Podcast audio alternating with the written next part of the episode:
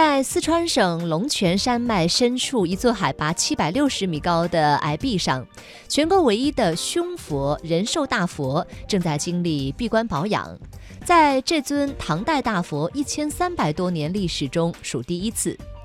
仁寿大佛在四川省眉山市仁寿县，建成于唐代神龙三年，也就是公元七百零七年，是全国石刻大佛中唯一的一尊一尊胸佛，也就是说，只有胸部以上的造像，被誉为中华第一胸佛。